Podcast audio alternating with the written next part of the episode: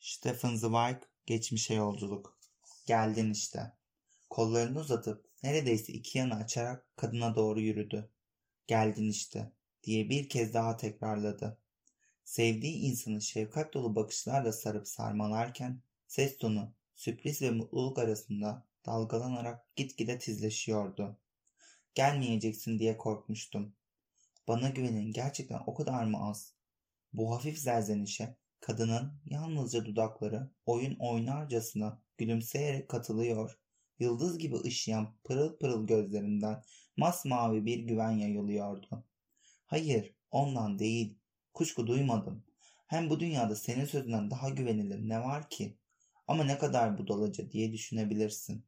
Öğleden sonra ansızın hiç ummadığım bir anda nedenini bilmiyorum başına bir şey gelmiş olabilir diye anlamsız bir korku nöbetine tutuldum. Sana telgraf çekmek istedim. Yanına gelmek istedim ve saatler ilerleyip seni hala göremeyince birbirimizi bir kez daha kaçırırız diye çılgına döndüm. Ama Tanrı'ya şükürler olsun. Sonunda geldin işte. Evet geldim işte diye gülümsedi kadın ve gözlerinin derin mavisinde yine o yıldız parladı. İşte geldim ve hazırım. Gidelim mi? Evet, gidelim diye gayri ihtiyarı tekrarladı dudaklar. Gel gelelim adamın hareketsiz bedeni tek bir adım bile atamıyor, sevgi dolu bakışları kadının varlığının inanılmazlığını tekrar tekrar sarmalıyordu. Frankfurt garının rayları üzerinde sağlarında ve sollarında sarsılan demirlerin ve camların gümbürtüsüyle zangırdıyor, keskin düdük sesleri duman altı olmuş salonun gürültüsünü bölüyordu. 20 adet panonun her birinin üzerinde amirane bir tavırla saat ve dakika bilgisi yazılıydı. Adam o sırada insan selinin kargaşası içinde orada kadından başkası yokmuş gibi hissediyordu. Zamanın ve mekanın dışına çıkmış, tutkulu bir uyuşukluğa kapılıp kendinden geçmişti. Sonunda kadın, geç kalıyoruz Ludwig, bilet almadık henüz, diye uyarmak zorunda kaldı. Adam işte o zaman sabitlenmiş bakışlarını kadının üzerinden çekip derin bir saygıyla onu kolundan tuttu. Heidelberg'e kalkan gece ekspresi alışılmışın dışında kalabalıktı. Aldıkları birinci mevki bilet sayesinde baş başa kalacaklarını beklerken hüsrana uğrayıp kompartımanları boş yere dolaştılar. Sonunda kır saçlı bir adamın bir köşede uyukladığı bir kompartımanda karar kıldılar. Yapacakları samimi sohbetin önceden tadına varıp bunun sevincini yaşadıkları sırada hareket düdüğünün çalmasından hemen önce üç beyefendi ellerinde tıklım tıklım dolu evrak çantalarıyla soluk soluğa kompartımana daldı. Belli ki avukattılar ve az önce sona ermiş bir duruşmanın etkisiyle öylesine heyecanlıydılar ki hararetli tartışmaları kimseye konuşma şansı tanımıyordu. Böylece kadın ve adam tek söz bile etmeye çalışmadan hayal kırıklığı içinde karşılıklı oturdular. İkisinden biri gözlerini kaldırdığında ötekinin lambanın yarattığı soluk gölgenin kara bulutlarla örttüğü şefkat dolu bakışlarını sevgiyle kendisine çevirdiğini görüyordu. Tren hafif bir sarsıntıyla hareket etti. Avukatların sohbeti tekerleklerin takırtısıyla bastırılıp doğrudan gürültüye dönüştü. Ama sarsıntıdan ve ittirmeden ağır ağır ahenkli bir çalkalanma doğdu ve çelikten beşiğin içinde sallanarak hayallere daldılar. Altlarında takırdayan tekerlekler görünmez bir ilerleme kaydederken bu iki insanın düşünceleri her birininki farklı olmak üzere düşler aleminde geçmişe doğru süzüldü. İlk kez 9 yılı aşkın bir süre önce karşılaşmışlar, aşılamaz mesafeler yüzünden o zamandan beri ayrı düşmüşlerdi. Şimdi ise konuşmadan da olsa yeniden yakın ve birlikte olduklarını artan bir şiddetle hissediyorlardı. Tanrım nasıl uzun gelmiş, nasıl bitmez tükenmez olmuştu bu 9 yıl. 4000 gün ve şu güne, şu geceye kadar 4000 gece. Ne çok zaman geçmiş, ne çok zaman yitirilmişti. Ama tek bir düşünceyle ve tek bir saniyede en başı dönülebiliyordu. Nasıl olmuştu her şey? Adam çok iyi anımsıyordu. Kadının evine ilk kez 23 yaşındayken gitmişti. Yeni terlemiş seyrek bıyığının altındaki dudakları henüz belirginleşmişti. Yoksulluk yüzünden ezilerek geçen çocukluktan mücadele ederek kendini erkenden kurtarmış, parasız yemeklerle büyümüş, evlere öğretmenliğe giderek ve öğrencilere derslerinde yardımcı olarak ayakta kalma savaşı vermişti. Çektiği yoksulluklardan ve yarı aç, yarı tok yaşamaktan genç yaşta hayata küsmüştü. Kitap alabilmek için gündüzleri birkaç kuruşu binbir zahmetle kazanmış, geceleri de yorgun ve kasılmış sinirlerle ders çalışarak kimya öğrenimini birincilikle bitirmişti. Profesörü tarafından özellikle tavsiye edilmiş ve kendini Frankfurt am Main'daki büyük fabrikanın tanınmış müdürü ve yönetim kurulu üyesi G'nin yanında bulmuştu. Orada önce basit laboratuvar işleriyle görevlendirilmişti. Ancak müdür hırsla hedefe kilitlenip içinde birikmiş olan güçle kendini işine veren bu genç insanın sağlam ciddiyetini çok geçmeden fark etmiş ve onunla özel olarak ilgilenmeye başlamıştı. Onu deneme amacıyla gitgide daha büyük sorumluluklar gerektiren işler vermiş, delikanlı da bunları yoksulluğunun çukurundan kurtulmanın bir yolu olarak değerlendirip işlerine hırsla sarılmıştı. Omuzlarına yüklenen işler arttıkça iradesi aynı oranda azimle kamçılanmıştı. Böylece sayıları onu aşan yardımcı arasından sıkı sıkıya korunan sırların sorumluluğunu üstlenen asistan seçilmiş, müdürün ona içinden gelerek hitap etmeyi sevdiği şekliyle genç dost olmuştu. Çünkü o hırstan gözü dönmüş halde gündelik işlerinin üstesinden gelmeye çalışırken sınayan bir çift göz müdür odasının duvar kağıdıyla gizlenmiş kapısı ardından gizlice onun daha üst görevlere uygunluğunu ölçüyor, genelde ortalarda görünmeyen amire ona daha iyi bir geleceği öngörüyordu. Çektiği çok ağrılı bir siyatik hastalığı nedeniyle sık sık evden hatta yataktan çıkamayan yaşlı adam yıllardır sağladıkları çok gizli çözümler ve yaptıkları sır gibi saklanmayı gerektiren deneyler hakkında konuşabileceği çok güvenilir ve zeki bir özel sekreter arayışı içindeydi ve aradığını sonunda bulmuşa benziyordu. Müdür günün birinde beklenmedik bir öneriyle genç adama yaklaşıp onu şaşırtmıştı daha çok elinin altında olabilmesi için banyodaki möbleli odasından ayrılıp özel sekreteri olarak geniş villalarına yerleşmeyi düşünmez miydi? Genç adam bu beklenmedik teklif karşısında şaşırmıştı. Ama bir günlük düşünme süresinin ardından bu onur verici teklifi doğrudan doğruya reddetmesine ve desteksiz reddiyle üstün körü bahanelerin ardına beceriksizce sığınmasına müdür daha çok şaşırmıştı. Müdür seçkin bir bilim insanı olarak bu itirazın gerçek nedenini tahmin edebilecek ölçüde ruhsal konularda yeterli deneyime sahip değildi. Üstelik inatçı genç adam asıl duygusunu belki kendine bile itiraf etmiyordu. Bu gizlice kasılıp kalmış gururundan, acıklı bir yoksulluk içine geçirilmiş çocukluğun yaralı utancından başka bir şey değildi. Sonradan görme ve insan gururunu zedeleyen zenginlerin evlerinde özel öğretmen olarak varlığını sürdürmüştü. Uşak ve evin bireyi karışımı atsız, çift kimlikli bir canlıydı. Hem içlerindeydi hem değildi. Masaya ihtiyaca göre konulup kaldırılan manolya gibi bir süs eşyasıydı. O ortamlarda varlığına yalnızca göz yumulan biri olarak ruhu üst sınıfa ve çevresine, onların heybetli ağır möblelerine, tıklım tıklım dolu lüks salonlarına, dolup taşan sofralarına ve sahip oldukları bütün bolluklarına karşı bütünüyle kinle doluydu. Her şeyi o evlerde yaşamıştı. Küstah çocukların incitmelerine, evin kadınının ay sonunda birkaç banknot çıkarıp uzatırken daha incitici olan merhametine, elinde kaba bir tahta bavulla yeni bir eve gelirken ki yoksulluğun en açık işaretleri olarak sahip olduğu tek elbisesine, morarmış yamalı çamaşırlarını, bu ödünç aldığı tahta parçasının içine doldurmak zorunda kalırdı. Gözleri yükseklerdeki acımasız hizmetçilerin alaylı bakışlarına o evlerde hedef olmuştu. Yemin etmişti. Hayır, bir daha başkasının evine, kendine ait olmayan bir zenginliğin içine asla dönmeyecekti. Yoksulluğunu kimsenin gözetlemesine ve birilerinin bayağı tavırlarla uzattığı armağanlarla onu yaralamasına bir daha asla izin vermeyecekti. Asla Asla. Doktor ünvanı düşük konumunu dışarıya karşı koruyordu şimdi. Adi ama aşılmaz bir palto gibiydi. Bir odaysa kirletilmiş, yoksulluktan ve sadakalardan irinlenmiş gençliğinin iltihaplı yarısını başarılarıyla sarıp kapatıyordu.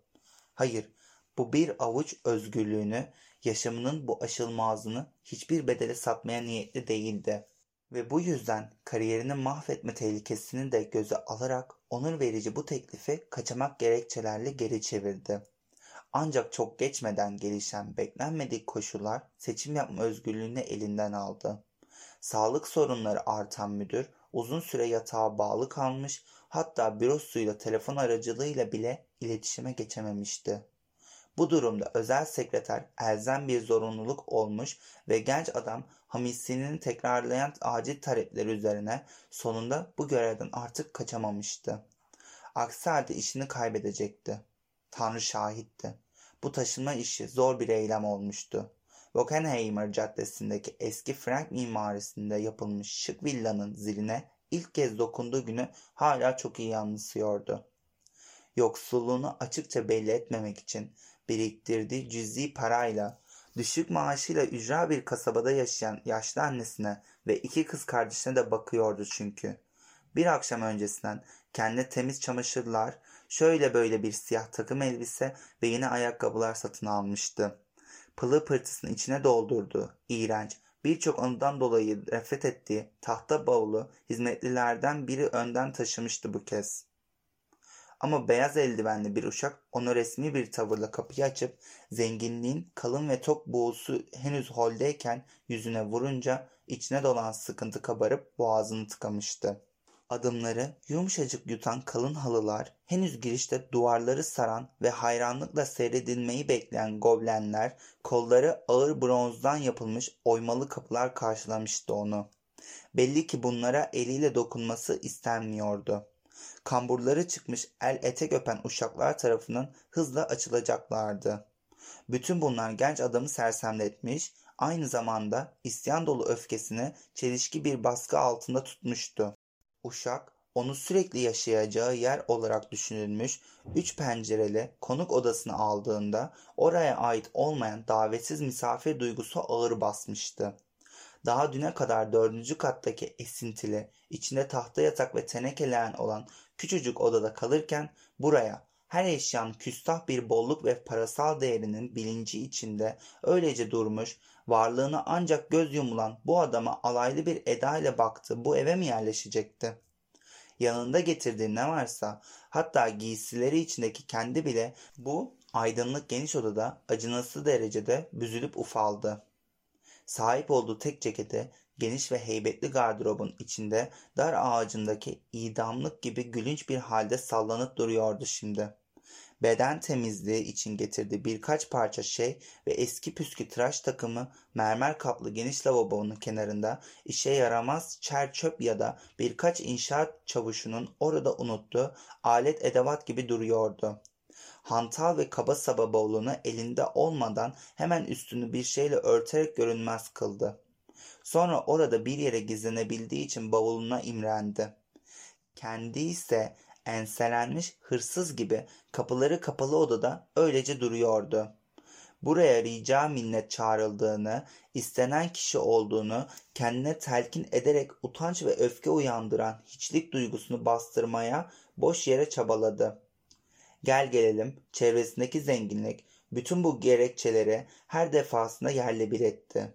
Kendini bu havalı ve kurumlu para dünyasının, uşakların, beslenmelerin, yiyicilerin, insan kılığına girmiş möblelerin ağırlığı altında yine küçük, sinik ve yenilmiş hissetti.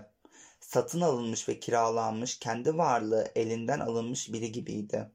Ve uşak kapıyı parmağının hafif bir dokunuşuyla tıklatıp buz gibi bir yüzle ve dimdik bir duruşla hanımefendinin doktor beyi beklediğini söylediğinde işte genç adam o zaman sıra sıra odaların önünden uşağın peşi sıra çekinerek geçerken yıllardan beri ilk kez büzülerek durduğunu, omuzlarının seyirerek el etek öpen bir eğilmeye hazırlandığını ve içinde oğlan çocuğu güvensizliğinin ve şaşkınlığının yıllar sonra yeniden baş gösterdiğini hissetti.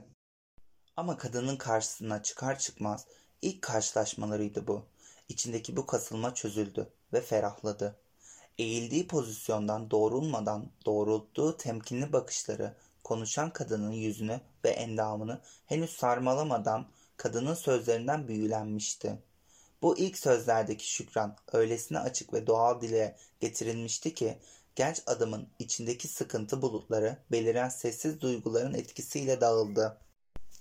Kocamın davetini sonunda kabul ettiğiniz için çok teşekkür ederim doktor bey, dedi kadın samimi bir tavırla ve elini uzattı. Size karşı nasıl şükranla dolu olduğumu gösterebileceğimi ümit ediyorum. Sizin için elbette kolay olmamıştır. İnsan özgürlüğünden kolay kolay vazgeçmez. Ama iki kişinin bu yüzden kendilerini size karşı bütünüyle borçlu bildiği duygusu sizi belki rahatlatacaktır. Burada kendinizi evinizdeymiş gibi hissetmeniz için elimden geleni seve seve yapmaya bütün kalbimle hazırım. Genç adam dikkat kesildi. Özgürlüğünü istemeyerek sattığını kadın nereden biliyordu? Neden ilk sözcükle birlikte yarasına, varlığının zedelenmiş ve en hassas yerine, nabız gibi atan noktasına, özgürlüğünü yitirip varlığına yalnızca göz yumulan, kiralık, parayla tutulmuş biri olma korkusuna dokunmuştu.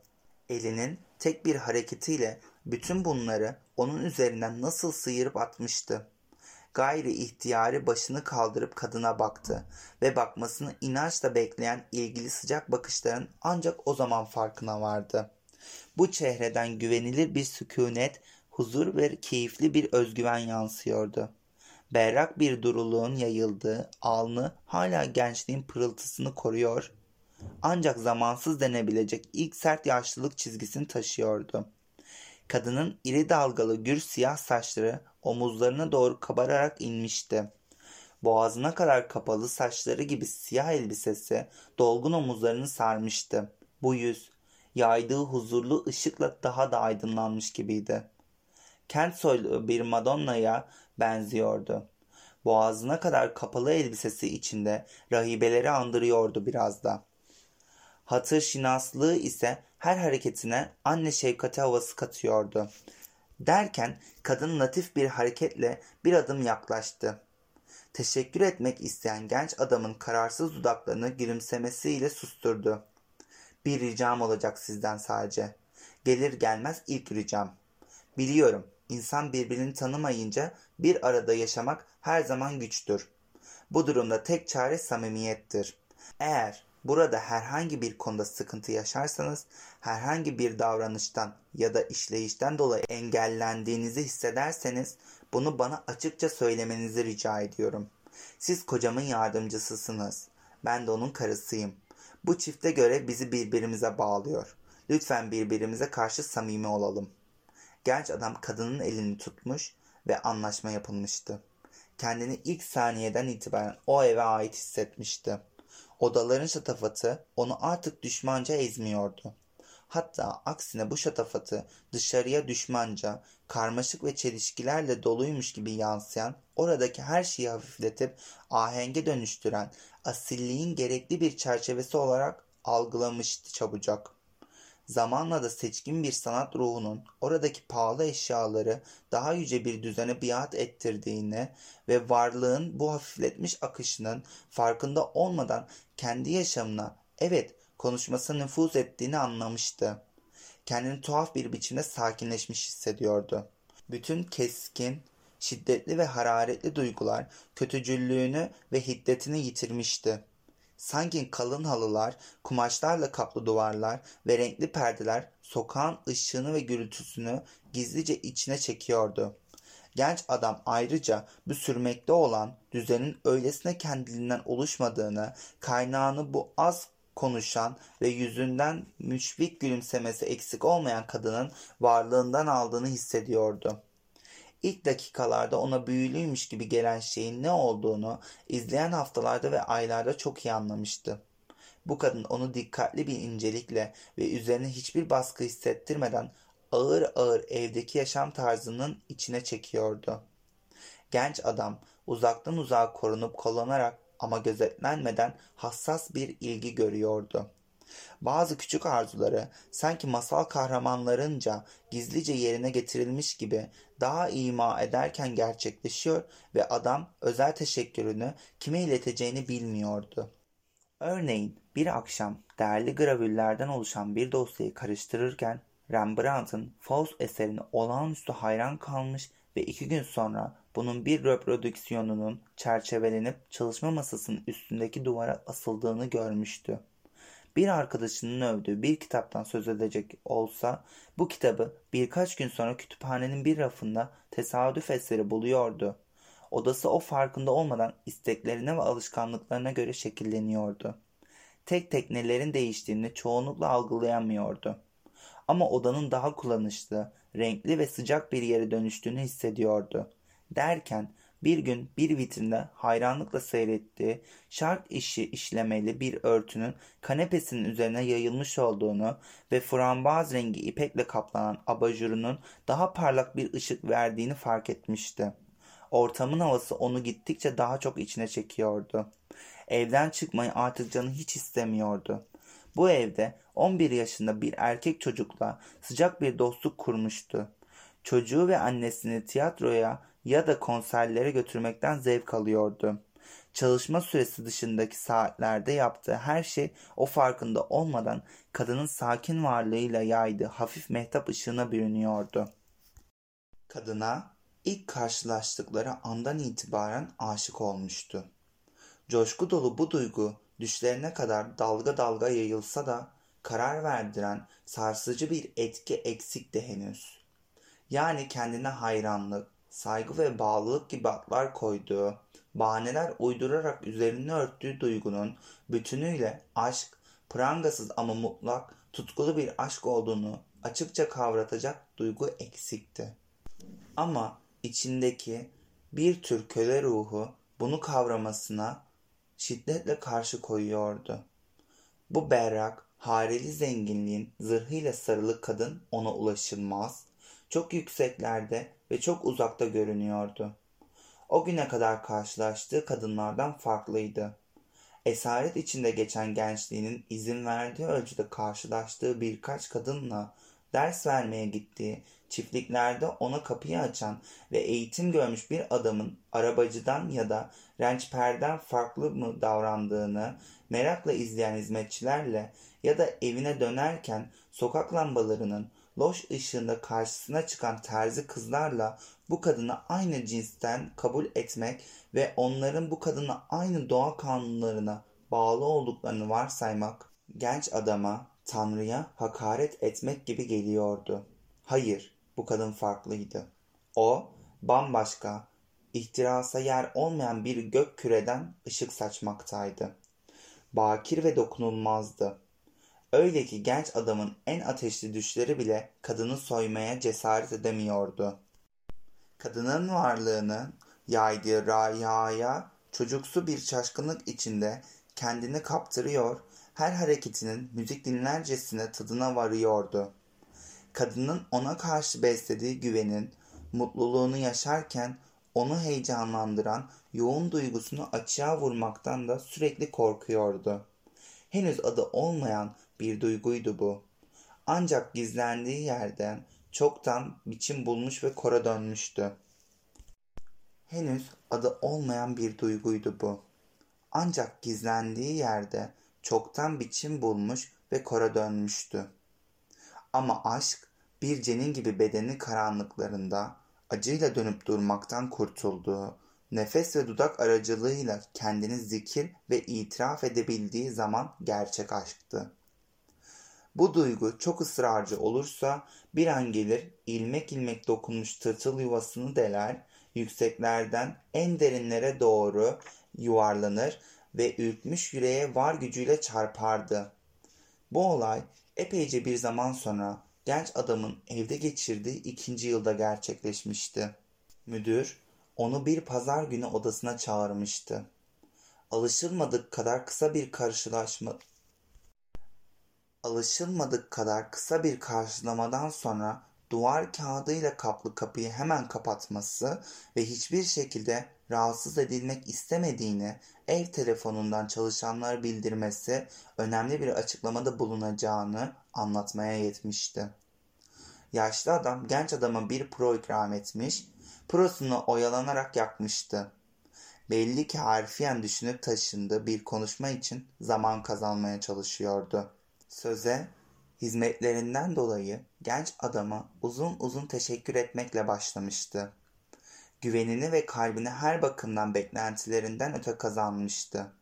Kısa süredir birlikte çalıştığı birisine en gizli iş sırlarını açtığı için ona hiçbir zaman pişmanlık yaşatmamıştı.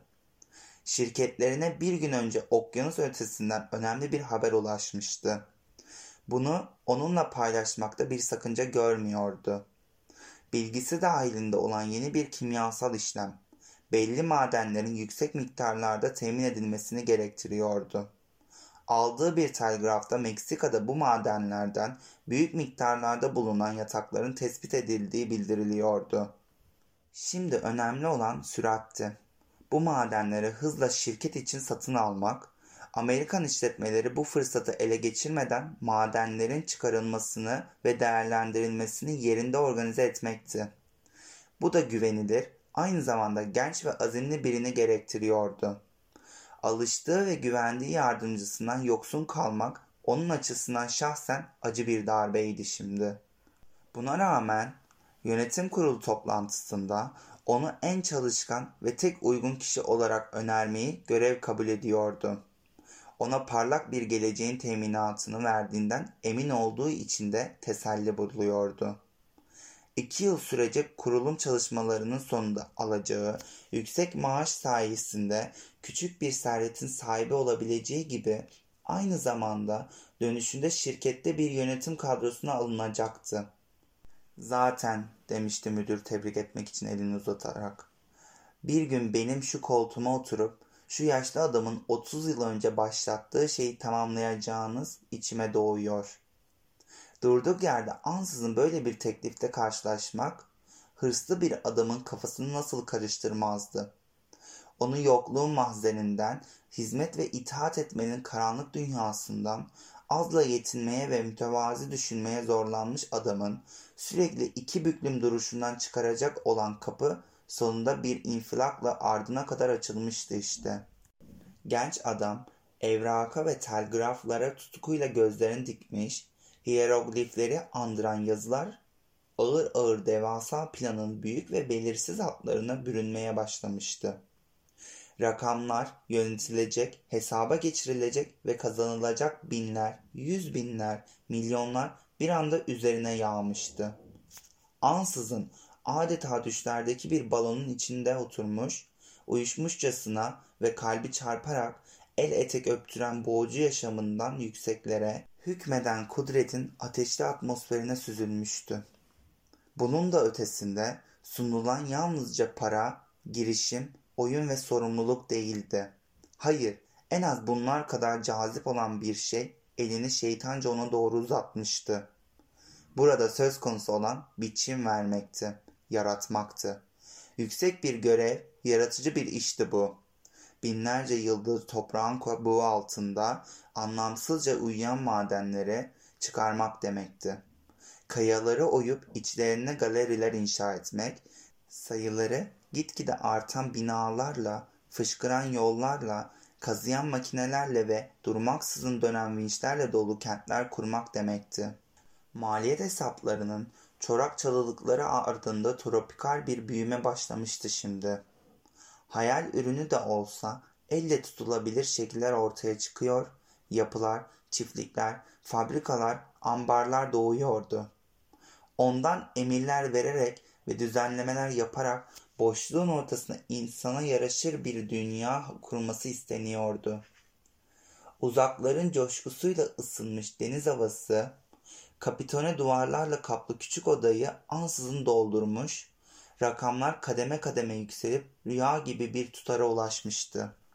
Bütün kararları kanatlanmışçasına ani bir hareketle aldıran, gitgide daha çok hararetlenen sersemliğin coşkusu içinde her şey ana hatlarıyla karara bağlanmış ve bir yol haritası çizilmişti.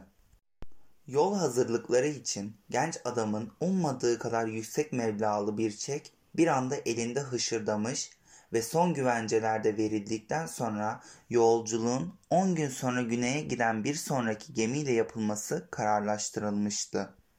Genç adam ardından rakamların girdabından tutulduğu ateşin hala etkisinde ve olanaklar rüzgarından alt üst olup sersemlemiş halde çalışma odasının kapısından çıkmış, bir an gözlerini şaşkınlıkla çevresine dikip düşünmüştü. Acaba bütün bu konuşma arzularının tetiklediği bir hayal miydi? Tek bir kanat çırpışıyla derinlerden alınıp isteklerinin gerçekleştiği ışıltılı bir dünyaya taşınmıştı. Kanı hala çılgınca bir hızla akıyordu. Bir an gözlerini kapamak zorunda kalmıştı. Sadece ve tamamen kendiyle olabilmek, iç benliğinin daha farklı, daha güçlü tadına varabilmek için derin derin soluk alıp gözlerini kapatmıştı. Bir dakika sürmüştü bu. Ama sonra az önce yaptığı gibi canlanarak başını kaldırmış, tanıdık halde gezdirdiği bakışları büyük konsolun üzerinde asılı olan tabloya takılmıştı. Kadının resmiydi bu. Hafifçe girintili çıkıntılı dudaklarını yumuşakça kapatmıştı. Sanki genç adamın iç sesinin her sözcüğünü anlamış gibi anlamlı bir gülümsemeyle ona bakıyordu. Kenetlenmiş dudakları yavaş yavaş birbirinden ayrılırken ve ihtimal dışı bu olayın henüz sersemliği sürerken adam kadının gözlerinin içine bakmıştı. Sevgi dolu karanlığın ardında tanımadığı bir ışık vardı bu gözlerde. Adam işte o zaman fark edişin akınına uğramıştı. Bu kadın sevdiği nicedir, haftalardır, aylardır, yıllardır onu seviyor olmalıydı. Yaşanan bu saat ruhunu delip geçinceye kadar ona coşku içinde ana gibi yaklaşmış, usulca susmuştu. İşte tam da bu inanması zor olan şey şimdi sarhoşluğa dönüşmüştü. O, o seviliyordu. Hem de o mesafeli kadın seviyordu onu. Bir gökyüzü doğmuştu şimdi. Işıl ışıl ve uçsuz bucaksız. Yaşamının ışık saçan öylesi ama aynı zamanda yıkıcıydı ve bir saniye içinde keskin kıymıklara dönüşüyordu. Çünkü bunu fark etmek bu kez veda da demekti. Yolculuk vaktine kadar geçen on günü bir aşırılık, aralıksız sarhoşluğa benzer bir çılgınlık içinde geçirmişlerdi. Artık kabul ettikleri duygularında meydana gelen ani patlama, birikmiş basıncın olağanüstü kuvvetiyle bütün engelleri ve çekinceleri, bütün gelenekleri ve sakınmayı parçalamıştı. Karanlık bir koridorda, kapı aralarında, köşelerde, iki kaçamak dakika arasında karşılaştıklarında tüm ateşleri ve açlıklarıyla hayvanlar gibi birbirlerine saldırıyorlardı. Eli eli dudak dudağı hissetmek istiyordu. Yanıp tutuşuyorlardı. Hararetle akan kanları ve her bir sinir sevgiliye dokunmak, onun eline, ayağına, giysisine, herhangi bir canlı noktasına tensel bir temas sağlayabilmek için alev alev yanıyordu. Bir yandan da ev içinde kendilerine hakim olmak zorundaydılar. Kadın gözlerinden durmaksızın taşan sevgiyi kocasından, oğlundan ve hizmetlilerden gizlemek zorundaydı. Adam da sorumluluğu altında bulunan hesap kitap işlerinin ve toplantıların zihnen üstesinden gelmek zorundaydı. Sürekli saniyeli kaçamaklar yapıyorlardı. Titreyerek hırsızlar gibi tehlike içinde yaşadıkları saniyelerdi bunlar. Birbirlerine elleriyle, dudaklarıyla, bakışlarıyla, aç öpüşmelerle ancak anlık yaklaşabiliyorlardı ve zaten sarhoş olan birinin buğulu, şehvetli ve sıcak varlığı ötekini de sarhoş ediyordu. Ama asla doymuyorlardı. İkisi de hissediyordu. Asla doymuyorlardı. Böylece birbirlerine ateşli notlar, alev alev yanan çılgınca mektuplar yazıyor, bunları okul çocukları gibi birbirlerinin ellerine tutuşturuyorlardı. Adam geceleri uykusuz başını dayadığı yastığının altında hışırdayan bu mektupları buluyor. Kadının da pelerininin ceplerinden adamın yazdıkları çıkıyordu. Ve bütün mektuplar çaresiz bir çığlık gibi söylenmiş meşhum soruyla noktalanıyordu. Canla canın, bakışla bakışın arasına girecek olan denize, dünyaya, sayısız aylara, sayısız haftalara, iki yıla nasıl dayanacaklardı? Artık başka bir şey düşünemiyor, başka bir şey düşleyemiyorlardı. İkisinin de verecek yanıtı yoktu. Yalnızca elleri, gözleri, dudakları, ihtiraslarının her şeyden habersiz uşakları bağlılık ve içten sorumluluk içinde yanıp tutuşarak arada sırada harekete geçiyordu. İşte bu yüzden kendilerine hakim oldukları o çalınmış anlarda, kapı aralarındaki titreyerek kucaklaşmalarda, çılgınca bir akışla geçen o endişeli anlarda haz ve korku arasında gidip geliyorlardı. Ne var ki aşkla yanıp tutuşan adamın sevdiği bedene tam anlamıyla sahip olması esirgeniyordu. Dokunmayı zorlaştırıcı, engelleyici giysiler ardından bu bedene doğru ihtirasla şahlanırken alev alev yanıyor, çıplakmış ve kadını kendine doğru bastırıyormuş hissine kapılıyordu. Aşırı aydınlatılmış, asla uyumayan ve her yerde birilerinin kulağı olan bu evde kadına gerçek anlamda hiç yakınlaşamamıştı. Kadın yalnızca son gün eşyalarını toplamasında ona yardım etmek bahanesiyle oysa gerçekte son kez vedalaşmak üzere zaten toplanmış olan odasına gelmiş ve adamın ihtirasla onun üzerine kapanırken yaptığı hamleden sendeleyerek kanepeye doğru yuvarlanıp düşmüştü. O sırada adam kadının yırtarcasını açtığı giysinin altında dikleşmiş olan memelerini ateşli öpücüklere boğmuş, bembeyaz tenini büyük bir açlıkla kalbinin yerinden çıkacakmış gibi attığı noktaya kadar öpmüş, öpmüştü. Kadın direnmediği o dakikalarda bedenini teslim etmiş, neredeyse adamın olmuştu. O an, işte o an tüm duygu yoğunluğu içinde kekelercesine yalvarmıştı. Şimdi olmaz, burada olmaz, yalvarırım. Uzun zaman kutsal bir aşkla sevdiği kadına kanı bile hala saygı duyuyor, itaat ediyordu. Ve hala öylesine onun boyunduruğu altındaydı ki çağlayan duygularını dizginleyip kadından uzaklaşmıştı. Kadın sendeleyerek ayağa kalkmış ve yüzünü adamdan saklamıştı. Titreyerek ve kendiyle mücadele ederek öylece kalan adam da bakışlarını başka yere çevirmiş ama düş kırıklığından kaynaklanan üzüntüyü gizleyemediği için gerçekleşememiş sevişme yüzünden çektiği acıyı kadın anlamıştı. Kadın duygularını yeniden hakimiyeti altına alıp adama sokulmuş ve onu alçak sesle teselli etmişti. Burada yapamazdım. Evimde, onun evinde olmazdı. Ama döndüğünde ne zaman istersen. Tren çekilmiş frenin kıskaçları arasında gıcırdayarak takırtılar çıkararak durdu. Adamın bakışları kamçılanarak uyandırılan bir köpek gibi daldığı düşlerden sıyrıldı.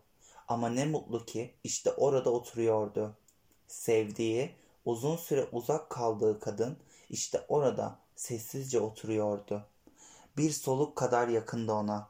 Başını arkaya yasladığı için şapkasının kenarı yüzüne biraz gölge düşürmüştü. Ama kadın adamın onun çehresini özlediğini adeta hissetmiş gibi oturduğu yerde doğruldu.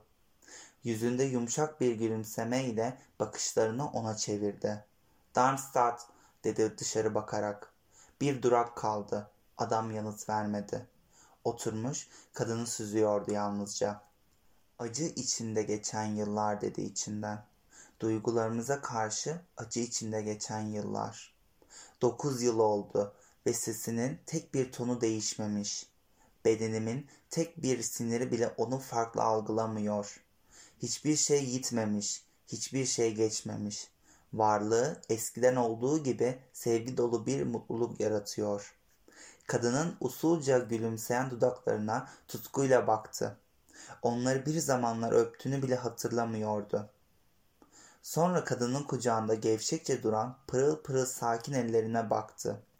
Eğilip huzurla katlanmış o ellere dudaklarıyla dokunmayı ya da onları avuçlarının içine almayı ne çok isterdi. Bir saniye, yalnızca bir saniye ama kompartımandaki dilbaz adamlar onu merakla süzmeye başlamışlardı. O da sırrını açığa vurmamak için hiç sesini çıkarmadan yeniden arkaya yaslandı. Yine hiçbir harekette bulunmadan, yine konuşmadan karşılıklı oturuyorlardı. Yalnızca bakışları öpüşüyordu. Dışarıdan tiz bir düdük sesi duyuldu. Tren yeniden hareket etti ve trenin salınan tek düzeliği çelikten beşik gibi sallanarak adamı yeniden anılarına geri götürdü. Ah, dün ve bugün arasına giren o karanlık, sonsuz yıllar, iki kıyı, iki yürek arasındaki kurşuni deniz nasıl olmuştu? Hatırladığı bir şeyler vardı ama onlara dokunmak son veda saatini bugün yüreğini açıp kadını beklediği aynı kentteki peronda yaşadığı o saati aklına getirmek istemiyordu. Hayır, silinip gitmeliydi o anlar. Geçmişte kalmalı, bir daha hatırlanmamalıydı. Çok korkunçtu. Düşünceleri geriye, çok daha geriye gitti. Takırtılı bir ritimle dönen tekerlekler onu hayalinde başka manzaralara, başka zamanlara sürükledi. O günlerde paramparça olmuş bir ruhla Meksika'ya gitmişti. İlk aylara, kadından ilk haber gelinceye kadar geçen ilk korkunç haftalara katlanabilmek için beynini rakamlarla, taslaklarla doldurmuş, atıyla taşraya ve araştırma seferlerine çıkarak bedenini ölesiye yormuş, sonsuz ama kararlı bir şekilde sonuçlandırdığı müzakereler ve incelemeler yapmıştı. Sırf iç sesinin bir adı kadının adını çaresizce nasıl seslendiğini duyabilmek için kendini sabahtan akşama kadar şirketin rakamları adeta kafasına vuran, konuşan, yazan, durmaksızın çalışan daktilo dairesine kapamıştı. Duygularının şiddetini bastırabilmek için alkol ya da zehir alır gibi kendini çalışarak uyuşturmuştu. Ama ne kadar yorgun olursa olsun her akşam oturmuş, gündüzleri yaptıklarını kağıtlara saat saat olduğu gibi dökmüş ve titreyen ellerle yazdığı bu deste deste sayfaları postayla önceden belirledikleri gizli bir adrese göndermişti. Çünkü uzaklardaki sevgilinin eskiden evdeyken olduğu gibi yaşamının her saatine katılmasını, kendinin de binlerce deniz mili tepeler ve ufuklar ötesinde kadının yumuşacık bakışlarının hayalen bile olsa gündelik yaşamına yöneldiğini hissetmek istiyordu. Kadından gelen mektuplar teşekkürlerle doluydu. Düzgün bir yazıyla yazılmış, sakin sözler gizli bir ihtiras içerse de dizginlenmiş bir usluptaydı. Kadın ciddi bir dille ve hiç yakınmadan günlerinin nasıl geçtiğini anlatıyor, adam da onun güven veren mavi gözlerinin üzerine çevrildiğini hisseder gibi oluyordu. Ama bu gözlerde gülümseme, yaşamın sertliğinin yarattığı ağırlığı alan o iyimser gülümseme yoktu. Bu mektuplar yalnız kalan adamın ekmeği, suyu olmuştu. Bozkırlara ve dağlara giderken bu mektupları tutkuyla yanında götürüyordu. Ani yağan yağmurlardan ve araştırma yolculukları sırasında geçtikleri nehirlerden ıslanmamaları için eğere özel bir heybe diktirmişti. Onları o kadar çok okumuştu ki her kelimesini ezbere biliyordu ve çok sık açtığı için kat yerlere incelmiş, bazı sözcükler öpücüklerden ve gözyaşlarından silinmişti. Yalnız kaldığı çevresinde kimsenin bulunmadığından emin olduğu zamanlarda mektupları çıkarıyor, uzaktaki sevgiliyi sihirle yanına çağırırcasına bunları kadının vurgusuyla satır satır okuyordu. Bazen bir sözcük, bir cümle, bir kapanış cümlesini unutursa gece ansızın yatağından kalkıyor, bunları bulmak ve kadının yazısında elinin görüntüsünü düşleyebilmek için ışığı yakıyordu. Sonra ellerinden başlayarak yukarıya koluna, omzuna, başına doğru çıkıyor, denizler ve diyarlar ötesinden gelen silüetin hayal ediyordu. Bazen bir sözcük, bir cümle, bir kapanış cümlesini unutursa gece ansızın yatağından kalkıyor, bunları bulmak ve kadının yazısında elinin görüntüsünü düşleyebilmek için ışığı yakıyordu. Sonra ellerinden başlayarak yukarıya, koluna, omzuna, başına doğru çıkıyor, denizler ve diyarlar ötesinden gelen silüetini hayal ediyordu. Önünde tüm yabanıllığı ve aşılmazlığı ile duran tehdit dolu zamanı balta girmemiş ormandaki oduncu gibi kudurmuş bir öfkeyle ve güçle yumrukluyor, dönüşü, yolculuk saatini binlerce kez gözünün önüne getirerek kendini kandırdığı sahneyi, ilk kucaklaşmayı açıkça görebilmek için sabırsızlanıyordu. İşçilerin barınması için yeni inşa edilmiş mahallede çatısı saç kaplı ahşap barakada bulunan kabaca çakılmış yatağının üstüne bir takvim asmıştı. Akşamları çalışıp tamamladığı günün hatta bazen sabırsızlandığından öğlen saatlerinde üzerini karalıyor ve katlanmak zorunda olduğu gitgide kısalan kırmızı siyah sırayı sayıyor, bazen sayarken hata yapıyordu. Dönüşe kadar 420, 419, 418 gün.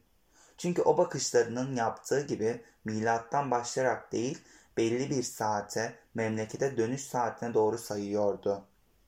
Ve kalan bu süre 400, 350 ya da 300 gibi yuvarlak bir sayıya ulaştığında ya da kadının doğum günü, isim günü ya da birbirlerini ilk kez gördükleri ya da kadının ona ilk kez duygularını açtığı gün gibi gizli bayram günleri geldiğinde adam çevresindeki her şeyden habersiz insanlara bir tür bayram ziyafeti vererek onları şaşırtıyordu.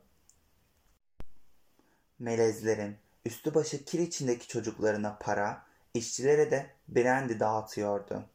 Adamlar da sevinç çığlıkları atıp azgın altaylar gibi zıplıyorlardı. Adam da pazar günü giysilerini giyip şarap ve en iyi konservelerden getirtiyordu. Eliyle toprağa diktiği bir direğe bağladığı bayrak sevinç alevi olarak dalgalanıyor, komşular ve yardımcılar merakla koşup gelerek hangi kutsal günün ya da olağanüstü olayın kutlandığını öğrenmek istiyorlardı. Adam gülümsemekle yetinip size ne bundan diyordu. Benimle sevinin işte. İşte böylece haftalar ayları kovalamış derken bir yıl onun ardından altı ay daha geçmiş ve geri dönüş tarihine yalnızca ve yalnızca yedi kısacık hafta kalmıştı. Adam deniz yolculuğunu sonsuz bir sabırsızlıkla çok önceden hesaplamış ve Arkansas gemisindeki kamerasını gün yüzü öncesinden ayırtıp bedelini ödeyerek acente çalışanlarını şaşkına uğratmıştı. Adam deniz yolculuğunu sonsuz bir sabırsızlıkla çok önceden hesaplamış ve Arkansas gemisindeki kamerasını 100 gün öncesinden ayırtıp bedelini ödeyerek acente çalışanlarını şaşkına uğratmıştı. Sonra sadece onun takvimini insafsızca alt üst etmekle yetinmeyip milyonların kaderini ve düşüncelerini umursamazca paramparça eden felaket günü gelip çatmıştı. Felaket günü jeoloji mühendisi olan adam sabah erkenden iki ustabaşı ve arkalarından atlarıyla ve katırlarıyla gelen yerlilerden oluşan bir grup işçiyle birlikte kükürt sarısı topraklardan çıkıp dağlık bölgeye gitmişti. Dolomit yataklarının olduğu tahmin edilen bir sondaj istasyonunda incelemeler yapacaklardı. Melez işçiler dimdik ışınlarıyla kavuran, çıplak kayalara çarpıp dik açıyla tekrardan üzerlerine vuran kızgın güneşin altında iki gün boyunca vurmuş, kazmış, kırmış, incelemişti. Ama genç adam işçileri deliler gibi işe koşuyor, susuzluktan ağzı dili kuruduğu halde yüz adım ötede alelacele açtıkları su kuyusuna kadar gitmeyi kendine de çok görüyordu. Çünkü bir an önce mektupların yanına dönmek, onun mektuplarını, sözlerini görmek istiyordu. Üçüncü gün hedeflenen derinliğe henüz inememişler. İstedikleri örnekleri alamamışlardı ki adam kadından gelecek habere karşı öylesine delice bir ihtirasa kapılmış, onun sözlerine karşı öylesine çılgınca bir susuzluğa tutulmuştu ki kadının bir gün önce postadan çıkmış olması gereken mektubuna kavuşabilmek için atına binip gece boyunca tek başına geri dönmeye karar vermişti. Diğerlerini umursamadan çadırda bırakmış, yanına yalnızca bir hizmetliyi alarak tehlike yaratacak kadar karanlık ve dik patikada bütün gece tren istasyonuna doğru ilerlemişti. Ertesi sabah burunlarından soluyan atların sırtında buz gibi dağ havasında iliklerine kadar üşümüş halde nihayet kasabaya vardıklarında alışılmadık manzara karşısında şaşırıp kalmışlardı. Buranın sakine birkaç beyaz adam işlerini bırakmış, istasyonun önünde bağırıp çağıran, sorular soran, aptal aptal bakan melezlerin ve yerlilerin çevresinde öylece duruyordu. Heyecanlı kalabalığı yarmaları güç olmuş ve ummadıkları bir haberle karşılaşmışlardı. Kıyıdan bazı telgraflar gelmiş, Avrupa'da savaş başlamıştı. Almanya Fransa'ya, Avusturya Rusya'ya saldırmıştı. Adam duyduklarına inanmak istememiş ve topuklarını sendeleyen atının sağrısına öylesine şiddetli batırmıştı ki hayvan korkuyla kişneyip şahlanmıştı. Adam daha da yıkıcı haberi duymak üzere atını hızla kaymakamlık binasına doğru sürmüştü. Duydukları doğruydu. Hatta durum daha da vahimdi. İngiltere'de savaş ilan etmişti ve dünyanın bütün denizleri Almanlara kapanmıştı. İki kıta arasına öngörülemez bir süre için demirden keskin bir perde inmişti. Sanki görünmez bir şey isabet ettirmek ister gibi adamın kapıldığı ilk öfkeyle sıktığı yumruklarını masaya indirmesi boşunaydı. Öyle ya, şimdi milyonlarca aciz insan kaderin mahpushane duvarlarını böyle hiddetle dövüyordu. Hemen kadere direnip gizlice ve zor kullanarak Avrupa'ya kaçmanın bütün olasılıklarını aklından geçirmiş ancak ahbabı olan ve tesadüfen orada bulunan İngiliz konsolos onu dikkatle uyardıktan sonra o andan itibaren bütün adımlarını göz hapsinde bulundurmak zorunda olduğunu bildirmişti. Adamın şimdi aldatılmış milyonlarca insan gibi tek tesellisi bu çılgınlığın uzun sürmeyeceğine dair taşıdığı umuttu. Çığırından çıkmış diplomatların ve generallerin yol açtığı bu budalaca oyun birkaç hafta ya da birkaç ay içinde son bulurdu. Pamuk ipliğine bağlı bu umuda çok geçmeden başka bir unsur çok daha canlı, uyuşturucu etkisi daha şiddetli bir güç katmıştı. Çalışmak. Devletler tarafından olası bir el konulma olayının önüne geçebilmek için şirketi İsveç üzerinden telgraflar yollayarak onu işletmeyi bağımsız bir duruma getirmekle ve birkaç göstermelik adam kullanarak Meksikalı bir ortaklığa dönüştürmekle görevlendirmişti. Bunun üstesinden gelmek çok büyük bir enerji gerektiriyor. Ayrıca bu zor şirketi yönetmek mücadele istiyordu. Ocaklardan maden çıkarma süreci hızlandırılmalı, şirket verimliliği arttırılmalıydı. Bu durum olanca güçle çalışmayı gerektiriyor, keyfi düşüncelerin önüne geçiyordu. Adam günde 12 hatta 14 saat tutkulu bir inatla çalışıyor, akşamları da rakamlarla bezeli bu atış rampasında bitkin düşüyor, farkında olmadan yatağa devrilip rüya bile görmeden uyuyordu. Ama duygularının değişmediğini düşünse de içindeki ihtiraslı gerginlik artık yavaş yavaş çözülüyordu. Sadece anılarla yaşamak insanın doğasına aykırıydı. Nasıl bitkiler ve bütün canlılar renklerinin solmaması ve çanak yapraklarının kuruyup dökülmemesi için toprağın besleyici gücüne ve gökyüzünden süzülüp gelen canlı ışığa ihtiyaç duyuyorsa, aynı şekilde sözde gizli düşlerin bile belli ölçüde tensel gıdaya, duygulu ve canlı bir desteğe ihtiyacı vardı. Aksi halde kanları çekilir, ışıma güçleri zayıflardı. Haftalar, aylar sonunda bir yıl, ardından bir yıl daha kadından tek haber, eliyle yazdığı tek sözcük, tek işaret ulaşmayınca adam henüz fark bile edemeden bu tutkunun da başına aynı şeyler gelmiş, kadının hayali solmaya başlamıştı. İşe adanarak yanıp giden her gün anıların üzerine birkaç gül tanesi daha konduruyordu. Anılar ızgaranın altına henüz kor gibi kıpkırmızı yanıyor ancak kurşuni tabaka zamanla gitgide kalınlaşıyordu. Adam mektupları hala aradı sırada çıkarıyordu. Ancak mürekkepleri solmuştu.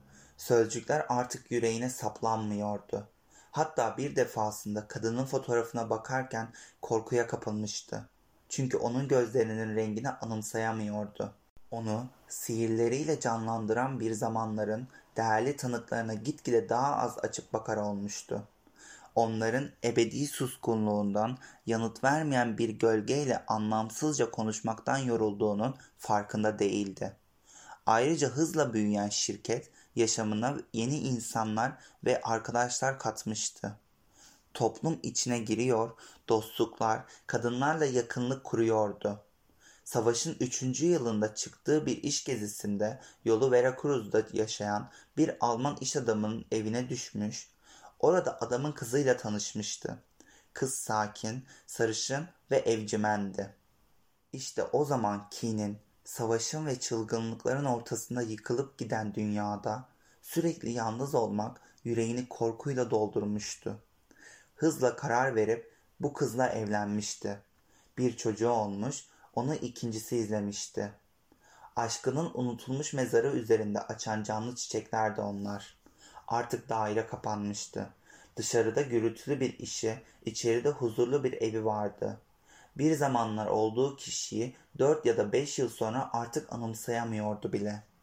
Derken bir gün çanların deli gibi çaldığı, telgraf tellerinin titrediği, kentin bütün sokaklarının insanların çığlıklarıyla dolduğu, yumruk büyüklüğündeki harflerle sonunda barışın sağlandığının duyurulduğu, orada bulunan İngilizlerin ve Amerikalıların bütün pencerelerden saygısızca yaşasın diye bağırarak adamın ülkesinin yok edildiğini haykırdıkları o gün felakete sürüklenirken yeniden sevgi duyduğu vatanına dair bütün anılarının değişildiği o gün kadın zorla onun duygularına sızdı. Oradaki gazetelerin yayıla yayıla ve küstah bir gazetecilik üçgüzarlığıyla oldukça geniş ve alaylı üslupla anlatıp durduğu onca felaket ve yoksulluk içinde geçen yıllarda kadın neler yaşamıştı acaba? Kadının yani onun evi ayaklanmaları ve talanları atlatabilmiş miydi? Kocası ve oğlu hala hayatta mıydı acaba? Uyuyan karısının yanından gece yarısı kalktı, ışığı yaktı ve gün ağarana kadar beş saat boyunca bir türlü bitmek bilmeyen bir mektup yazıp kendi kendine konuşurmuş gibi bu beş yıl içinde yaşadığı her şeyi kadına anlattı. İki ay sonra ki kendi yazdığını unutmuştu yanıt geldi. Geniş zarfı kararsızlık içinde eliyle tarttı. Çok iyi tanıdığı bu yazı onu alt üst etmeye yetmişti. Mührü hemen kırmaya cesaret edemedi. Bu kapalı şeyin içinde tıpkı Pandora'nın kutusunda olduğu gibi yasak şeyler vardı sanki. Zarfı iki gün boyunca açmadan göğüs cebinde taşıdı. Arada sırada kalbinin orada attığını hissetti. Sonunda açtığı mektup onu sıkıştıracak bir samimiyet içermiyordu. Ancak soğuk bir resmiyetten de uzaktı. Adam bu sakin yazıda ilk günden beri onu çok mutlu etmiş olan o hoş yakınlığı soludu. Kocası savaşın hemen başlarında ölmüştü. Kadın bundan yakınmaya neredeyse cesaret edemiyordu. Çünkü kocası böylece şirketinin düştüğü zor durumu, kentlerinin işgal edildiğini, zamansız zafer sarhoşluğuna kapılan halkın yaşadığı sefareti görmekten kurtulmuştu. Kendisi ve oğlu sağlıklıydılar. Adamdan olumlu, kendi anlattıklarından daha iyi şeyler duyduğuna çok sevinmişti. Evliliğini açık ve dürüst sözcüklerle kutluyordu. Adamın yüreği bu sözlere gayri ihtiyari kuşkuyla kulak verdi.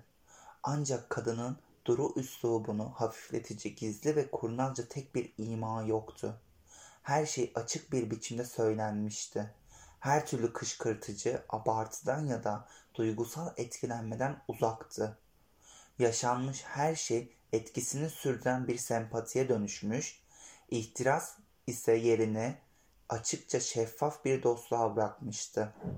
Adam kadının zarif kalbinden farklı bir yaklaşım asla beklememişti.